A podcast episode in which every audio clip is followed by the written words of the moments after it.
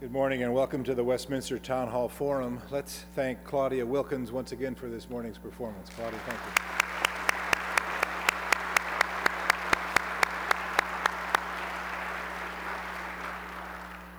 My name is Tim Hart Andersen. I'm senior minister here at Westminster Presbyterian Church and moderator of the forum. It's my pleasure to welcome today the second speaker in our fall series on America as Global Citizen, Michael Mandelbaum. Today's forum is co sponsored by the Institute for Global Citizenship at Macalester College. The Institute is committed to preparing Macalester students to be effective and ethical global citizen leaders. As you know, Macalester, one of the nation's premier liberal arts colleges, is located here in St. Paul. Well, there in St. Paul. And we're honored today to have uh, with us the president of Macalester College, uh, Brian Rosenberg. Brian, you're somewhere out here, are you? There you are. Welcome, Brian. Nice, nice to have you here. The Town Hall Forum's 26 year history of providing programs that are free and open to the public is made possible by gifts from friends and supporters like you. If you would like to be among those who support the forum, we invite you to pick up a donation envelope today as you exit the sanctuary at any one of the doors. You should have received a yellow index card when you entered the sanctuary this morning. Those are to be used for recording questions you might have for our speaker. The ushers will collect the cards at the end of the presentation, and then we will present as many of them as time allows to Dr. Mandelbaum. As we have for 26 years, the Town Hall Forum is pleased to partner today with the news and information stations of Minnesota Public Radio. Some 60,000 listeners will hear the forum on MPR and it's entirely possible that this would be on American Public Radio as well, broadcast nationally. In a few moments, I'll receive the signal that MPR is recording today's program for broadcast, and at that time, I will introduce our speaker to you and to the radio audience. Dr. Mandelbaum will speak for approximately 30 minutes. At the conclusion of his presentation, I will reintroduce the forum to the radio audience while the ushers collect your questions. If it's necessary for you to leave early, that's a good time to do so. And then we proceed with the question and answer period. At this time, I ask that anybody who has an electronic device that's going to make a noise during the presentation to turn it off, please. And I heard one go off just a moment ago, so I know there's some out there. Okay, they're off. Following today's presentation, we invite you all to join us in the Great Hall, accessible by the doors on your left and right, for a light lunch. Representatives from Barnes & Noble will be here today selling copies of Dr. Mandelbaum's books in the corridor down the hall to your left here, and Dr. Mandelbaum will be there and will be available for signing those books. For those of you who would like to continue a conversation on the topic presented this morning, a facilitated small group discussion will be held in the Bates Room, located just across the hall here to your left as you exit.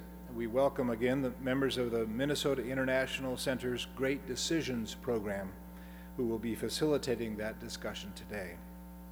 Thank you for being here, for joining us for this town hall forum, and in just a moment, we will begin.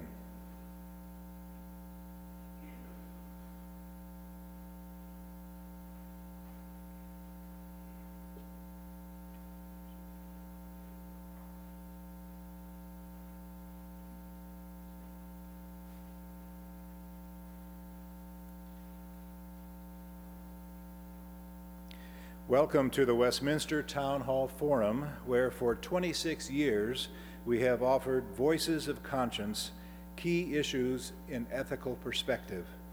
My name is Tim Hart Andersen. I'm the senior minister at Westminster Presbyterian Church, located on Nicollet Mall in beautiful downtown Minneapolis, and moderator of today's program.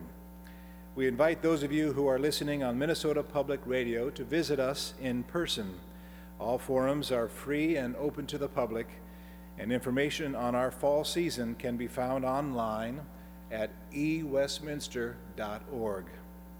It's now my pleasure to introduce the second speaker in our fall series on America as Global Citizen. Michael Mandelbaum is the Christian A. Herter Professor of American Foreign Policy at Johns Hopkins School of Advanced International Studies in Washington, D.C. Educated at Yale, at Cambridge, and at Harvard, Michael Mandelbaum has been named one of the most influential people in American foreign policy by the World Affairs Councils of America. He is the author of 10 books, including his classic, The Ideas That Conquered the World Peace, Democracy, and Free Markets. His most recent book is The Case for Goliath How America Acts as the World's Government in the 21st Century. Dr. Mandelbaum served in the office of the Undersecretary of State for Political Affairs, focusing on national security issues. He was a senior fellow at the Council on Foreign Relations, and for the last 22 years, he has served as associate director of the Aspen Institute's Congressional Project, educating leaders in both houses of Congress on the latest thinking in American foreign policy. The Town Hall Forum is pleased to be joined by Macalester College's Institute for Global Citizenship in co sponsoring today's program. Ladies and gentlemen, please join me in welcoming to the Westminster Town Hall Forum Dr. Michael Mandelbaum.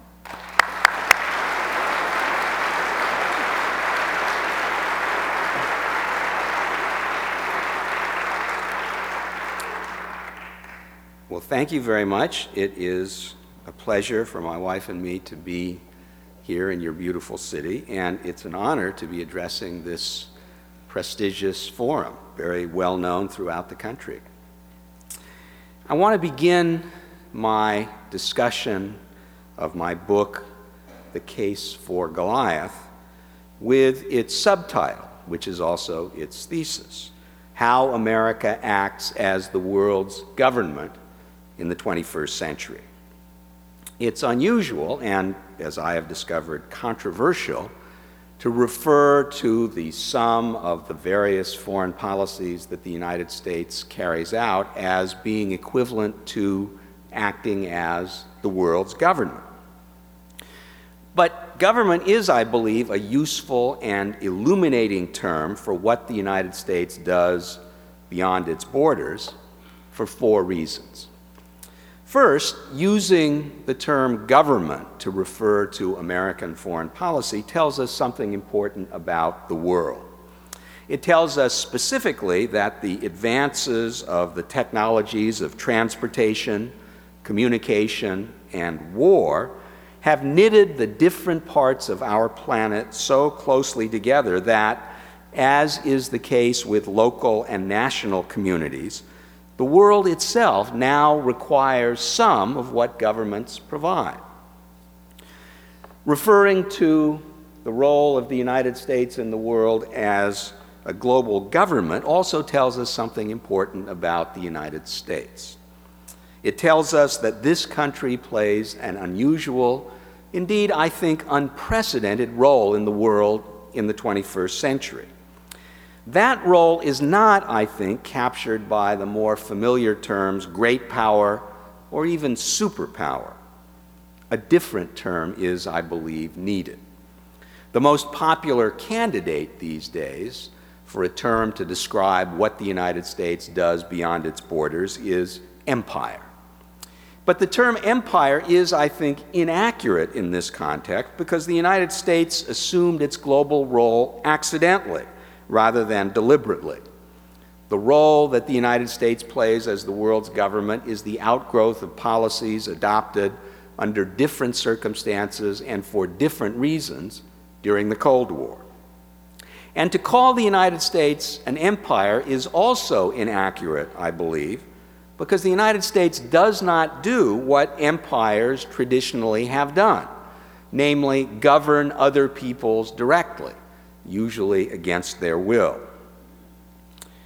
The use of the term government is, I believe, helpful in understanding both American foreign policy and the world in which we live for a third reason. It tells us something important about other countries. It explains why, despite all the criticism we hear virtually every day in every corner of the world, there has been no direct effective opposition to the American global role from other countries, at least other important countries. Opposition that, that, that such countries could certainly mount if they chose to do so. They have chosen not to do so because the United States and its foreign policies do not, in effect, threaten them. Indeed, other governments, at least, recognize, at least tacitly, that they benefit from much of what the United States does in the world.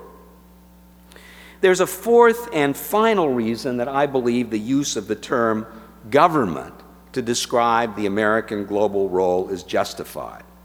And that fourth reason is that, in my view, that role, that term, is accurate. The United States does provide some, although certainly not all, of the services to the world that governments furnish within countries. The United States, for example, helps to keep order in the world. And keeping order is, after all, the first duty of government, by some accounts, the reason that government is established in the first place. The United States helps keep order in the world in two particularly noteworthy ways. First, this country provides what I call reassurance. The American presence in Europe and in East Asia relieves countries of these regions of anxieties that they might otherwise feel, anxieties that their neighbors could threaten them.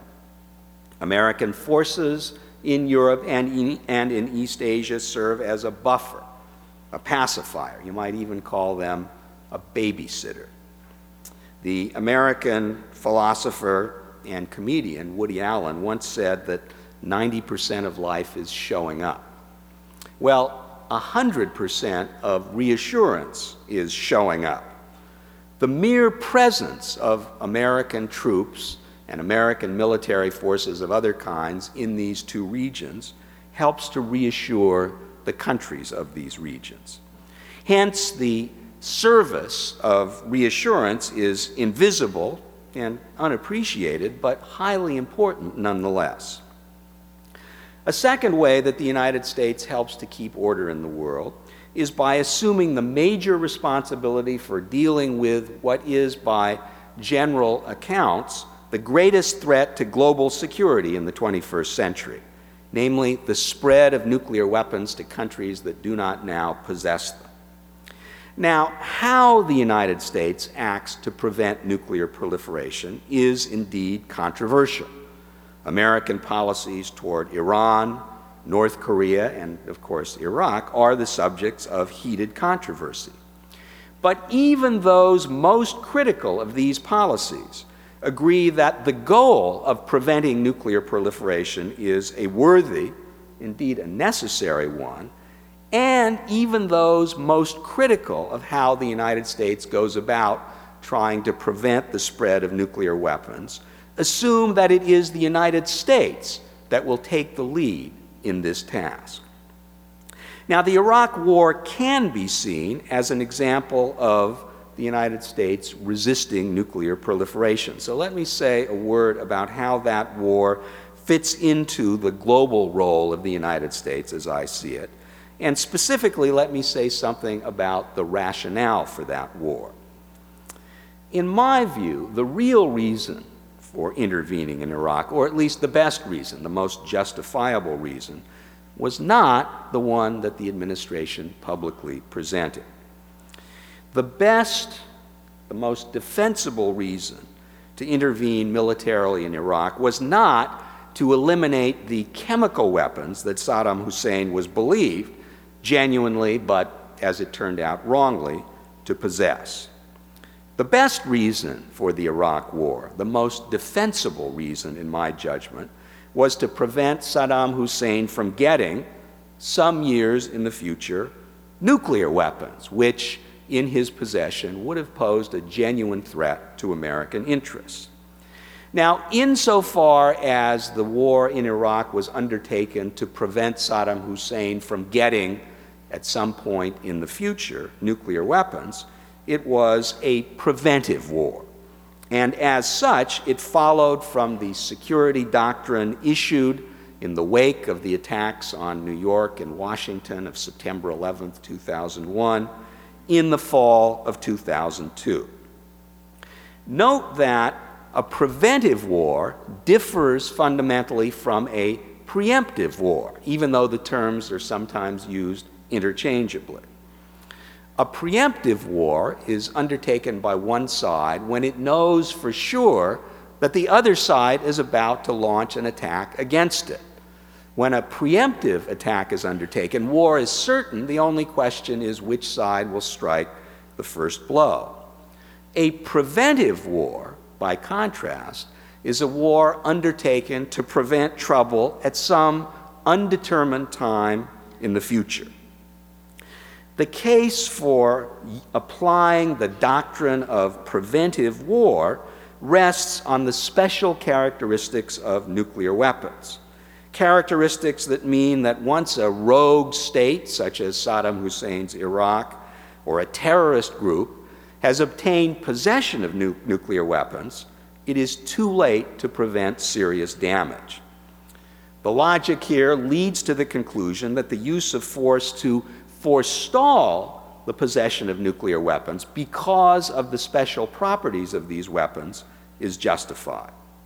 Now, whether or not preventive war was a legitimate, persuasive reason for the United States to go to war in Iraq, it was certainly not the reason that the Bush administration emphasized in justifying the war. Apparently, the administration regarded uh, this doctrine as being insufficiently attractive to the public to use it as the basis for its public justification for war. And it seems to me that this doctrine, whatever its abstract merits, is not likely to establish itself at the center of American foreign policy. Iraq, that is, is not likely to serve as a precedent for future policies for three reasons. First, the war has turned out badly, or at least it has proven far more costly than the American public expected it to be, and far more costly than the American public, to judge by the polls, is willing to pay for. It is now an unpopular war. Second, the other two likely targets for the application of this doctrine for preventive war to prevent nuclear proliferation namely Iran and North Korea, do not lend themselves to a preventive war for a variety of reasons. Third, and not least important, the doctrine of preventive war, no matter how justifiable it may be in dealing with the problem of nuclear proliferation, runs contrary to international law. It violates the fundamental principle at the heart of international law, namely the principle of sovereignty. Nations, according to international law, are justified in going to war against a country because of what that country has done, but are not justified in going to war because of what that country might do in the future or because of the kind of country it is, which was the justification for preventive war against Iraq. And it's worth noting that this last point, the incompatibility of the doctrine of preventive war with the broad principles of international law, is also true of the other innovation in American security policy in the post Cold War era, namely humanitarian intervention. That is, military intervention not for the purpose of self defense, but, but for the purpose of rescuing distressed people. The doctrine of humanitarian intervention was practiced by the United States in the 1990s in Somalia, in Haiti, in Bosnia, and in Kosovo. Humanitarian intervention also is contrary to international law, according to which the only legitimate reason for war is to repel cross border aggression. Now, Preventive war and humanitarian intervention are innovations of two different presidential administrations in the United States. The second Bush administration in the first place, in the first case, the Clinton administration in the second. These two administrations are generally regarded, not least by their members, as having been polar opposites where foreign policy is concerned. But the two practices that they pioneered and with which these two administrations will be forever associated humanitarian intervention and preventive war are, in fact, like fraternal twins. Outwardly different, they, they share the same political DNA. They are based on American power, American beliefs, and the American position in the world. Neither is popular with other countries, and both have proven unpopular in the United States and unpopular with Americans for the same reason. Both have led to nation building, something that Americans don't like to do and generally do not do well. Well, in the global economy, as well as in international security, the United States does some of the things that governments do for economic life within countries. One thing that the United States does is what I've called, in the case for Goliath, enforcement. Within countries, governments enforce contracts, which provides the confidence without which commerce cannot take place. The United States does this on a global scale. The American Navy, for example, patrols the world's two most important trade routes, the Atlantic and the Pacific Oceans. Like reassurance, the global service of enforcement that the United States provides is vital, invisible, all but taken for granted. In the international economy as well, the United States supplies the world's most frequently used money, the dollar. And through the International Monetary Fund, this country has occasionally acted as a kind of lender of last resort, even as central banks do within countries. The United States has also performed the function that economists say governments must carry out in times of economic downturn. The United States has been the world's consumer of last resort. American consumption, especially over the last decade, has acted as the engine of economic growth around the world, although this service has presented perils both to the United States and to the global economy because of the large American current account deficit to which it has contributed. There's one other global service to the international economy that the United States provides that's worth noting. Within countries, governments sponsor public utilities, providing power and water. The United States does something similar on a global scale by assuring a global supply of oil doing this by protecting the largest source of readily accessible oil, the Persian Gulf. The American role vis a vis the global energy system and in the Persian Gulf qualifies, in my view, as another global governmental service. Now, energy is also the area where, in my judgment, American foreign policy is least satisfactory, indeed, where it does the most harm. The case for Goliath is generally an analytical, not a critical book, but it does include an extended criticism of American energy policy. Our country's high per capita consumption of energy increases global demand and thereby puts the world at the mercy of the largest suppliers of oil that tend to be undemocratic, unreliable, unstable, and in some cases aggressive. Indeed, uh, high energy consumption in the United States has several bad consequences, and those consequences turn out to be, in effect, a list of the world's most serious problems. High American energy consumption funds terrorism, it props up bad governments, it risks triggering geopolitical competition with China and perhaps even India for secure supplies of oil. It aggravates the American current account deficit, and last but certainly not least, America's high per capita co- consumption of energy worsens the problem of global warming. Well, given these unfortunate consequences, why don't we change our ways? The reason is not the machinations of the oil companies, although their contribution to this problem is not entirely constructive. The reason that American energy policy does not change is that we the American public resist this change.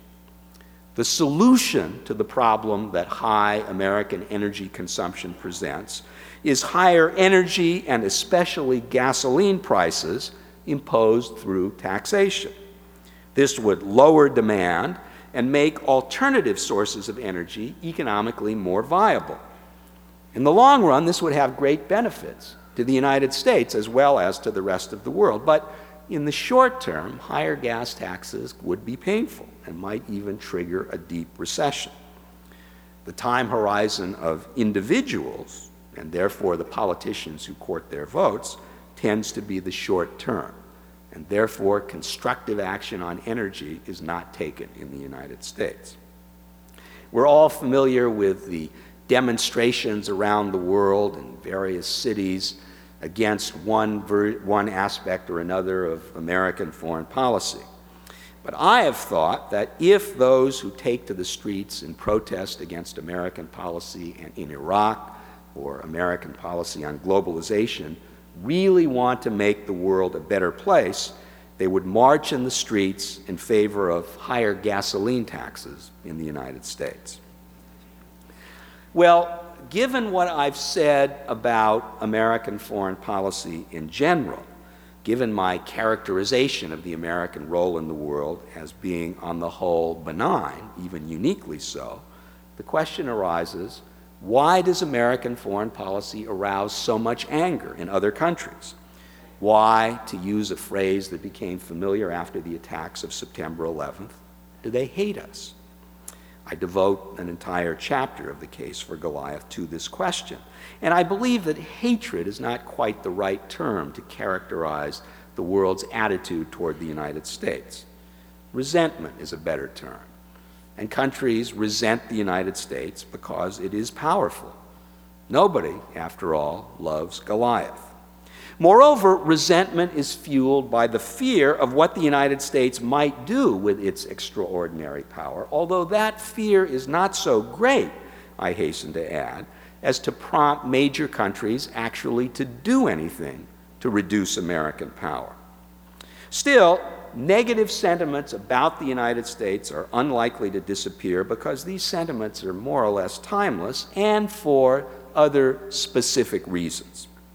One such reason is that American foreign policies will always be controversial and will always be criticized and should be. They're controversial within the United States, after all. Why shouldn't they be controversial in the rest of the world? This is the normal pattern in democracies. But as with criticism within democracies, criticism of American foreign policy around the world does not necessarily bespeak a desire to overthrow the system entirely. Winston Churchill once said that one should never criticize one's own government when abroad or cease to do so when at home. Well, insofar as the United States acts as the world's government, people in other countries are at home in talking about it, and therefore, in criticizing American foreign policy, they're simply carrying out their Churchillian obligation. A second reason for the persistence of anti American sentiment is that in some circumstances, in some countries, it is politically convenient. The United States serves as a scapegoat the object of blame for harm actually caused by impersonal disruptive forces such as globalization, or by the shortcomings of local governments that are, of course, eager to shift the blame away from themselves. This is especially true in the Arab Middle East. Third, uh, there is, I think, a special problem with this particular administration, especially as concerns Europe. This is not because of the personalities of the people holding office now, but because of ideology. There is no mainstream political party in Europe like our Republican Party.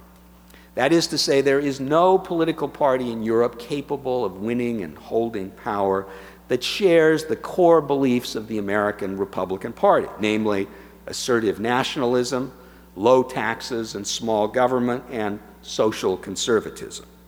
Now, I'm not making a partisan point here, and the case for Goliath is not a partisan book. It can certainly be argued that Europe should be and is becoming more republic, more republican in its policies.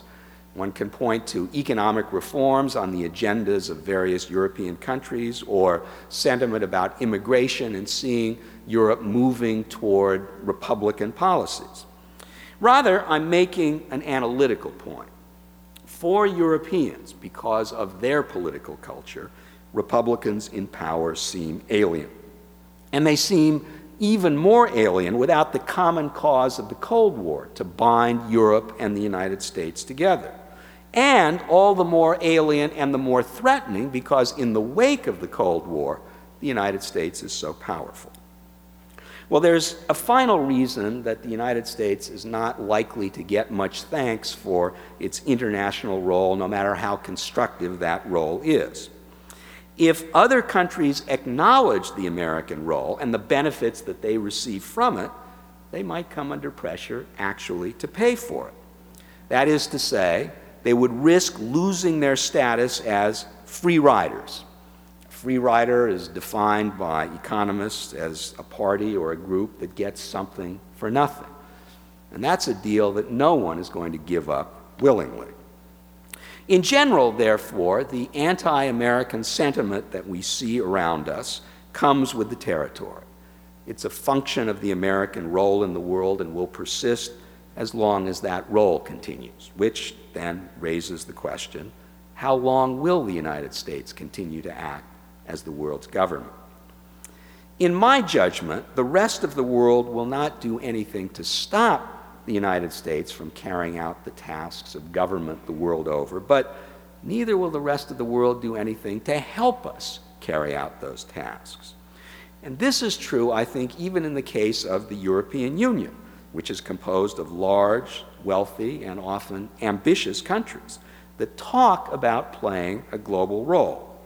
The European Union talks about a global role, but it does not, in my judgment, actually play one. This is obvious where the use of force is concerned. The larger countries of Europe, once the great military powers of the planet, now have tiny militaries and quasi pacifist public attitudes toward international conflict. But the European abdication of a global role is, in my view, as I argue in the case for Goliath, true even in non military areas where the Europeans are vocal. Global warming is one example. The Europeans are the architects of the Kyoto Protocol, designed to reduce the emission of greenhouse gases into the atmosphere. And although their performance in reducing those emissions is better than that of the United States, it's still, by the standards needed, not very good. And many of the European countries are not reaching the targets for reducing emissions that they themselves have set. The European reluctance to, to play a serious global role is also true in the case of global poverty, which Europeans tout as the world's most pressing problem, but where they do no more and in some ways do even less than does the United States. Europe, in short, in the first decade of the 21st century, is inward looking. It's in foreign policy parochial. Now, a parochial, inward looking Europe is not to be sneezed at. Europe remains perhaps the most important part of the world, and the European achievements since World War II in designing uh, a tariff union that became an integrated economic community and creating a zone of peace in what had been, for centuries, the most violent part of the planet, is an extraordinary, monumental contribution to the rest of the world. The Europeans sometimes act as if the European Union does a service to the rest of the world simply by existing. And in that, I believe they are correct. They do perform a valuable service to the world in Europe, but not beyond it. American foreign policy would surely be more complicated, but the United States and the world would, I believe, be better off if Europe really did become a serious global presence. But I do not anticipate this happening in the foreseeable future. That means that where the United States practices unilateralism in foreign policy, it does so as much by default as by choice. And unilateralism is a problem, I believe, not because other countries will oppose the American role as the world's government, but because the American public may tire of supporting this role. I should emphasize that the price of playing this role is now, for the American public, relatively low because no major country opposes it. But on the horizon loom, loom huge competing costs with that role. Costs that will be magnified by the explosion in entitlement spending as the baby boom generation, those Americans born between 1946 and 1964, begins to retire. As the costs of these entitlement programs soar, the American public may find the choice between guns and butter that is, between carrying out international commitments and funding the entitlement programs to which this country has become committed over the last generation and more, to be a painful one. If the choice between guns and butter becomes painful, then, in the absence of a serious and direct international threat, Americans are likely to choose domestic over international priorities.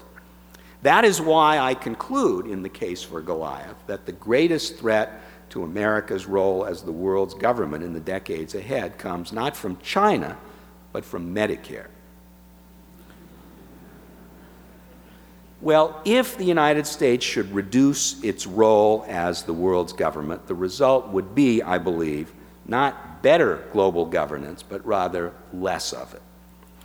This, in turn, would make for a less secure less prosperous world.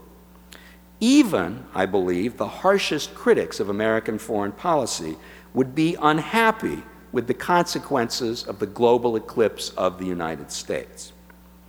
How the role of the American uh, of the United States in the world will play out domestically is, I think, unclear. What is clear is the attitude that the rest of the world will adopt toward the American role as the world's government, no matter what happens. For other countries, they will continue to criticize that role, they will not pay for it, and they will miss it when it is gone. Thank you.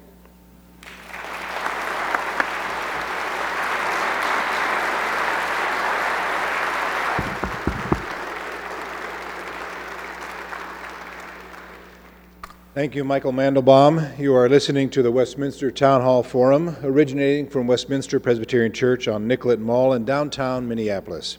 I'm Tim Hart Andersen, Senior Minister at Westminster Church and the moderator of today's forum. Our guest today is American foreign policy expert Michael Mandelbaum. While the ushers collect questions from the audience at Westminster, I would like to thank the co sponsor for today's forum, the Institute for Global Citizenship at Macalester College, and the school's president, Brian Rosenberg. Macalester College, one of the nation's premier liberal arts colleges, prepares men and women to be effective and ethical global citizen leaders.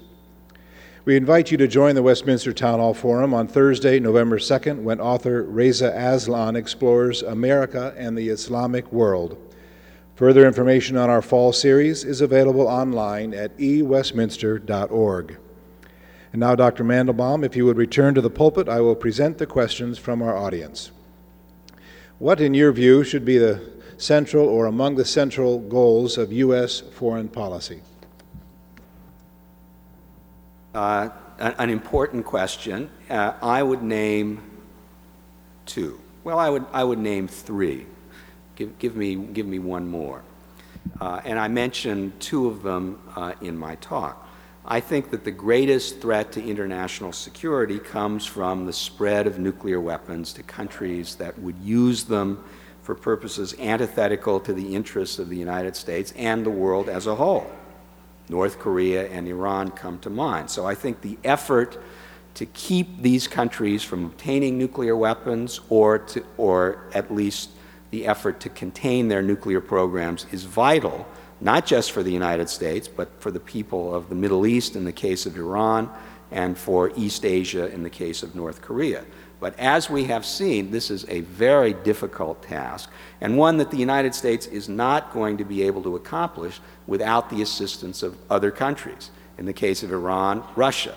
In the case of North Korea, South Korea, and especially China. The United States is certainly powerful, but we can't go it alone in these areas. And at this point, we're not getting the assistance we really need in order to solve these problems. But that is the first problem. Second, uh, there's a problem that we could deal with unilaterally and should deal with, and that is reducing American energy consumption. Uh, this is in our short term geopolitical interest and in our long term economic interest. We could do more to deal with the world's most pressing problems by easing the pressure on the global oil market than we could do in any other way, and we could do it alone. It's only a matter of political will. But evidence for that political will is lacking, and I've had some personal experience of this. I write a monthly column for the Long Island newspaper Newsday. I've done this for close to two decades, so I've written dozens, I guess hundreds of columns. Last spring, uh, at the height of uh, the run up in gasoline prices, I wrote a column which argued that the problem with gas prices in the United States, this is when they'd gone over $3 a gallon, was not that they were too high, but that they were too low. That we really needed European style prices in order to wean ourselves from what President Bush rightly called our addiction to oil. My editor at Newsday reported that of all the many columns I've written for that newspaper, this one attracted the widest and most intense reader response. And he also informed me that that response was unanimously negative. The third important priority of American foreign policy, to which I also alluded in my talk and that I also discuss in the case for Goliath, is to continue the international presence that underpins the ongoing process of globalization. For all of the problems associated with globalization, I think it is a powerfully benign phenomenon in two ways. First, it makes us as Americans richer, and that's a good thing. Second, globalization offers the best hope for lifting people who are now poor in the third world out of poverty. And it has compiled a remarkable record in China, lifting several hundred million people out of poverty. So I believe that globalization, that is, global economic integration, is vital for our future and the future of the planet. And I believe that the United States plays an important role in providing the global services that makes wider economic integration possible. So those are the three priorities that I would suggest for the foreign policy of the United States. Dr. Mandelbaum, several, several of our questioners noted that you did not mention the United Nations in your comments on world government. Did, do you feel the UN is impotent or irrelevant? Do you foresee the role of world government in the future shifting from the U.S. to the UN, perhaps? Uh, very good question and an important question. Uh, the United Nations is not impotent, but it's not very important, nor is it destined to be. It's not irrelevant, but it's not central. It can play, at best, a modest, useful role in global governance. But the potential for the United States, for the United Nations is strictly limited because of the nature of the organization. The United Nations is not a state itself, like the United States. It doesn't command resources on its own. It is, in fact, a trade association of sovereign states, a place where sovereign states meet and pass resolutions on which they're not necessarily going to act. And probably they wouldn't pass most of the resolutions they do if they thought there was any chance that they would be carried out. Uh, I've sometimes said that to expect the United Nations to perform the serious roles of global governance that the United States carries out would be like expecting the National Association of Hospitals in Washington to perform heart surgery. It just isn't going to happen. And that puts all the greater burden on the United States to perform these global governmental roles. The, the great hope for easing the burden on the United States here is not, I think, the United Nations, but rather a kind of association or league of wealthy democracies. We should be looking not so much to the United Nations as to the European Union and to Japan and ultimately to China and India. And over the long term, I think these countries may be persuaded that it is in their interest to help the United States provide these global services. But in the short term, as I said in uh, my prepared remarks and as I argue unhappily, ruefully in the case for Goliath, in the short term, I'm pessimistic. Several questions about uh, nuclear policy of the U.S. related to Pakistan and Israel. Doesn't our policy of allowing countries like those two to have nuclear weapons breed resentment in much of the rest of the world? Um, well, I would say two things. First, the United States does have a double standard when it comes to nuclear weapons, and that is inevitable and not a bad thing. Uh, it's not polite to say so publicly, and it's hard to codify it in laws or policies that have universal application. But some countries are different from others, and democracies are far more reliable custodians of nuclear weapons than authoritarian regimes, especially authoritarian regimes with virulent, aggressive ideologies, such as North Korea and Iran. So, uh, although there is a certain, there, there is what one might uh, by some standards, term hypocrisy in American uh, policy toward nuclear proliferation.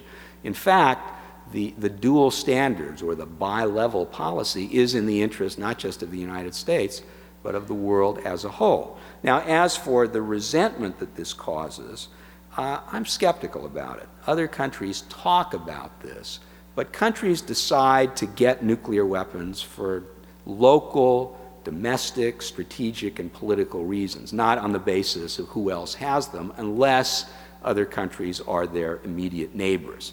So, uh, although nuclear proliferation is a problem, I don't think that the differentiated American policy toward Israel, India, and Pakistan on the one hand, Iran, Iraq, and North Korea on the other really has anything to do with the drive for nuclear weapons on the part of Iran, Iraq, or North Korea. And I don't think a different American policy toward Israel, India, and Pakistan would have any effect on these countries.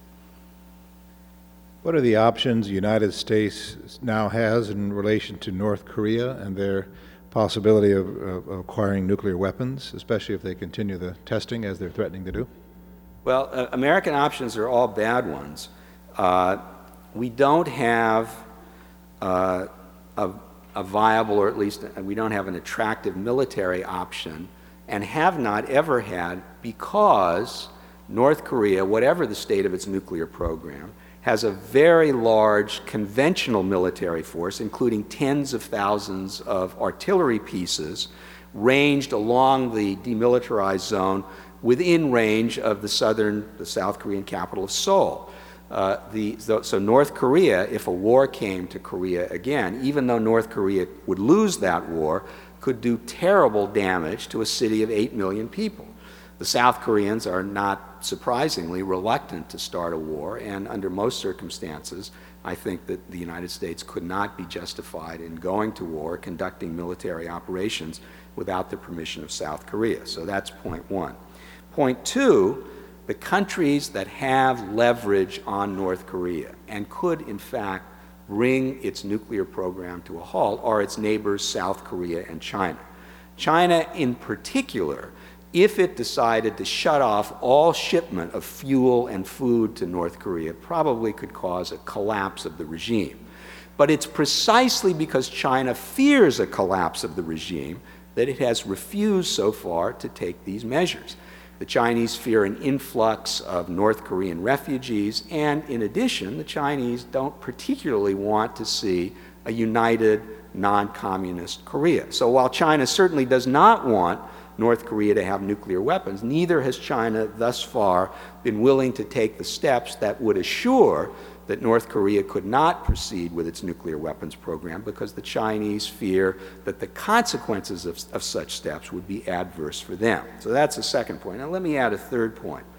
Not immediately, but in the intermediate range future, North Korea could pose a threat not to its neighbors, but to the United States. And this is the great concern that I think all of us should have. North Korea and North Korea's nuclear weapons program could threaten the United States in two ways.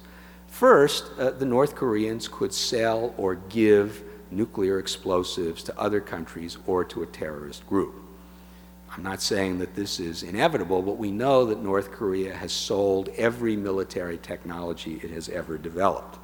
And the danger of a, nu- of, of a terrorist group getting hold of a nuclear explosive is, of course, the great nightmare of the 21st century. Our greatest concern is and ought to be a nuclear September 11th. And the North Korean nuclear program brings that within the realm of conceivability. That is why the UN resolution condemning the North Korean nuclear explosion has, call, has called for a tight embargo on North Korea. But just how that embargo is going to be enforced is far from clear. There's a second direct threat that North Korea could pose to the United States. And this would occur if the North Koreans succeeded in testing a long range ballistic missile. And they've already successfully tested a missile that could reach America's chief Asian ally, Japan. That means that uh, it seems to me unlikely that any admin American administration, whether Democratic or Republican, would allow North Korea successfully to test a long range missile. And that means that if and when North Korea decides to test a missile, the United States might well feel compelled to take military action, to launch an airstrike to knock the experimental missile out before it can be launched.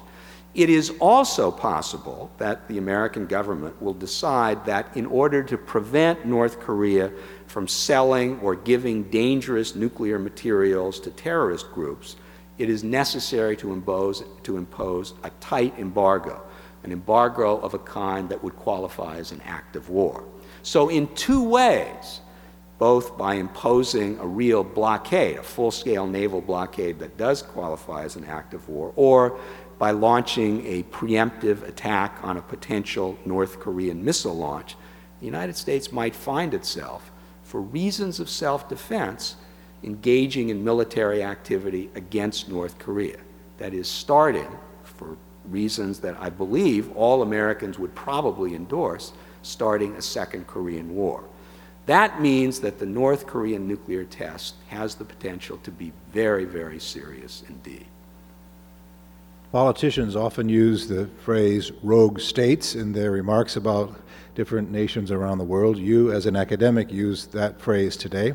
Could you define for us what you mean by rogue state and then name some of those around the country, around the world, and what it is we might do about them? Sure. It, it's, uh, it's, it's a convenient shorthand. I know some people don't like the term, but it refers to Iran and uh, North Korea, both of which have uh, repressive, undemocratic regimes, uh, although the North Korean regime is far more repressive than the Iranian regime and both of, both of which have ideologies that are hostile to other countries, especially the United States, and both of which are committed, at least rhetorically and in some ways in practice, to aggressive foreign policy. So it's, it's that combination of three things a repressive regime internally, a hostile ideology, and an aggressive foreign policy that makes for what I would regard as a rogue regime.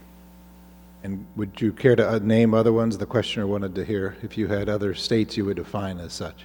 I would not define other countries uh, in that way. There are certainly uh, some very ugly regimes in the world. Uh, Syria, for example, is repressive and aggressive, but it's not, it's, it's aggressive against its neighbors, not so much uh, against the West and the United States, and it certainly doesn't have an aggressive ideology.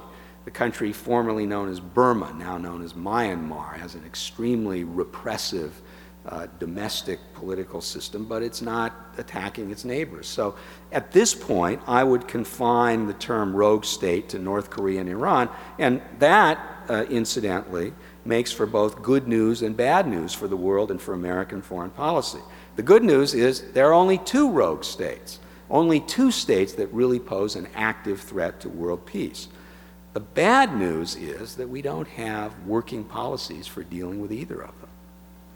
One of our questioners asked you to take a look 25 years ahead. And where, where will the hotspots be in the global uh, scene then? Particularly interested in China and perhaps some conflict that we might anticipate between our nation and that nation over resources. Well, that's a, a, a, very good question, and one that neither I nor, in my judgment, anybody else is particularly well equipped to answer. Uh, I like to say that uh, the book, my book, The Case for Goliath, comes with a 20 year warranty. After two decades, uh, I, I, take no responsibility for anything that's said within its covers or any predictions. Uh, the, the rise of China is surely going to be one of the major events of the 21st century. And the rise of China does present potential problems for other countries, first and foremost China's neighbors, but ultimately the United States, which is, after all, an Asia Pacific country and an Asia Pacific power. Personally, I am relatively sanguine that we can avoid serious conflict with China. Some academics like to compare China of today with Wilhelmine Germany, with Germany of the first part of the 20th century, which ultimately created uh, or carried out policies that led to two world wars, at least in the case of World War I, in large part because it sought a wider role in the world, a bigger place under the sun, and felt that other countries were not making way for it. I think things have changed a lot in 100 years. I think that the Chinese leadership, although it certainly wants to play an important role in the world, doesn't seek to play the kind of role that Germany did, and in particular doesn't seek to conquer territory that it does not now control. And I believe that the rest of the world, including the United States, has welcomed and will welcome a wider Chinese role in the world as long as that role is peaceful. So I think that the chances for the peaceful absorption of the rise of China and uh, somewhat later, perhaps, the rise of India are very good. Things could go badly wrong, but I wouldn't bet on it. Several of our audience members have asked about Latin America, which is uh, an area of the world that receives relatively modest attention from our government these days. Particular interest in President Chavez of Venezuela and the growing coalition he seems to be forming in that part of the world. Any comments on Latin America? Sure. There's an old saying that uh, Americans will do anything for Latin America except read about it. Uh, the, the, relative unimportance of Latin America is actually uh, a rather good sign because it means that there isn't trouble there. We have had the emergence of President Chavez as a rather noisy anti American figure, and I would say uh, three things about him. First, he is purely the product of the rise in the price of oil. Uh, if his oil revenues were cut in half, we wouldn't hear of him, and he wouldn't be president of Venezuela. Second, the tradition that Chavez represents is not an internationalist one. He's not a communist. He's not a Marxist Leninist. He is a populist. There is a tradition of Latin American populism involving the cult of the leader, expanded government services, handouts to the poor, and budgets that exceed revenues that ultimately land countries that practice this kind of populism in economic trouble and ultimately in the arms of the International Monetary Fund. Uh, this is a Latin American tradition, and it has generally harmed the countries where it has been practiced, and I fear that that will be true of Venezuela under Chavez as well. Third, although there are a few other voices in Latin America echoing what uh, Mr. Chavez says, I don't see him as uh, the leader of a bloc and I don't see the policies that he is carrying out as the wave of the future. Question from one of our audience members about Cuba. When Fidel Castro underwent surgery recently, there was a rush of energy and sputtering from Washington. What role, if any, should the U.S. take toward Cuba at the time when leadership transition occurs? Uh, well, that's a, a, a, very good question. Um, what we have to hope for in Cuba is a soft landing. Uh, although uh, there, there is, I suppose, a, a possibility of, of, an armed uprising in Cuba, uh, that I think would probably not be desirable because it would be bloody. Lots of people would be killed. Uh, Cuba has taken a particular direction for the last four decades, an unfortunate direction, one that's been bad for the Cuban people but it, you can't turn a country around uh, immediately after the, the leader who has imposed that direction has passed from the scene. So I think what we have to hope for and what we should work for is a gradual, peaceful transition in post Castro Cuba from this bankrupt and unpopular communist system that's been imposed by force over the last four decades to a more normal representative system, which, however, is probably going to take time to implement. And, and above all, we should be mindful of the welfare uh, of the Cuban people. Given our experience over the last 50 years with countries that we once were in military conflict with, are economic and cultural forces more effective in bringing change around the world than direct military action? I think there is no doubt that that is so, and I refer those who are interested in this theme to a book that I published in the year 2002 called The Ideas That Conquered the World Peace, Democracy, and Free Markets in the 21st Century. I believe that those ideas have proven uniquely powerful in the last three decades, and the reason that the world now is much more favorably disposed toward our values, if not toward our policies, is because of the force of those ideas and the example of those ideas in practice. It seems to me, and I've, I've argued in the ideas that conquered the world, for example, that the examples of the peaceful transformation of Germany and Japan after World War II had an, a, a, much greater impact on the world and even the communist world than all of the military policies that we carried out, necessary though many of those policies were. So I do agree with the premise uh, of, the, uh, of the question, and that means that the optimal American policy for making the world a better place is to do whatever we can to support the structure of the present world and let these long term trends take their course. Because I do believe, and I argue in the ideas that conquered the world, that history is on our side. You were suddenly appointed Secretary of State. What would be your first priorities? Uh, demand a recount.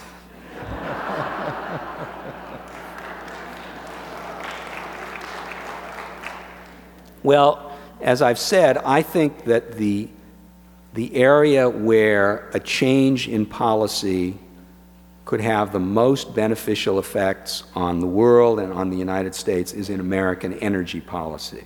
So if I were offered the position of Secretary of State, I would say to the president who offered it, who, and it's hard to imagine such a person uh, existing, let alone being elected, I would say that I would take the job on condition that he or she committed him or herself to a different energy policy. Because I think that a different energy policy not only would be good in the long run, but would give the United States far more leverage than we now have over the range of problems that we confront, even and in, well, especially including Iran, but also including North Korea. Since military aggression begets distrust and hatred and future wars, one listener asks, why not develop a foreign policy using economic resources to build improved education, health, and employment in countries we perceive to be a threat to us? Well, it's, it's a good idea, and the United States has consistently tried to do that, but sometimes it doesn't work. Uh, with the Saddam Husseins of the world, sweet reason and economic incentives are just not very effective. That is also true of the dictator of North Korea, apparently, and it's also true of the mullahs of Iran. Now, if these governments were removed from power, if the peoples of these countries had the opportunity to select their government, I, am sure that we would have better relations with them. But uh, bad governments, dictators, tyrants, serve as a kind of, act as a kind of roadblock against the, the kinds of ties with other countries that we would like to have. And so sometimes there's, there's nothing for it but to engage in uh, military relations and sometimes even military confrontations with such regimes. But obviously, over the long term, uh, educational ties, cultural exchanges, and above all, economic interdependence does far more to bring about the kind of world that we want than military confrontation can do. Uh, I would say of uh, the use of force what uh, Winston Churchill said about uh, democracy, or I would paraphrase, he said that uh, uh, democracy is the worst form of government except for all the others. I would say that the use of force uh, is, in most cases, the worst kind of foreign policy, except where all the others have failed. Thank you, Michael Mandelbaum. Thank you.